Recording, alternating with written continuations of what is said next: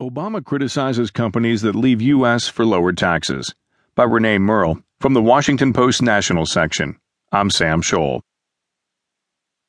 President Obama made a forceful case Tuesday for stopping corporations from moving their headquarters overseas in order to avoid U.S. taxes, saying they are taking advantage of the American economic system and saddling the middle class with the bill.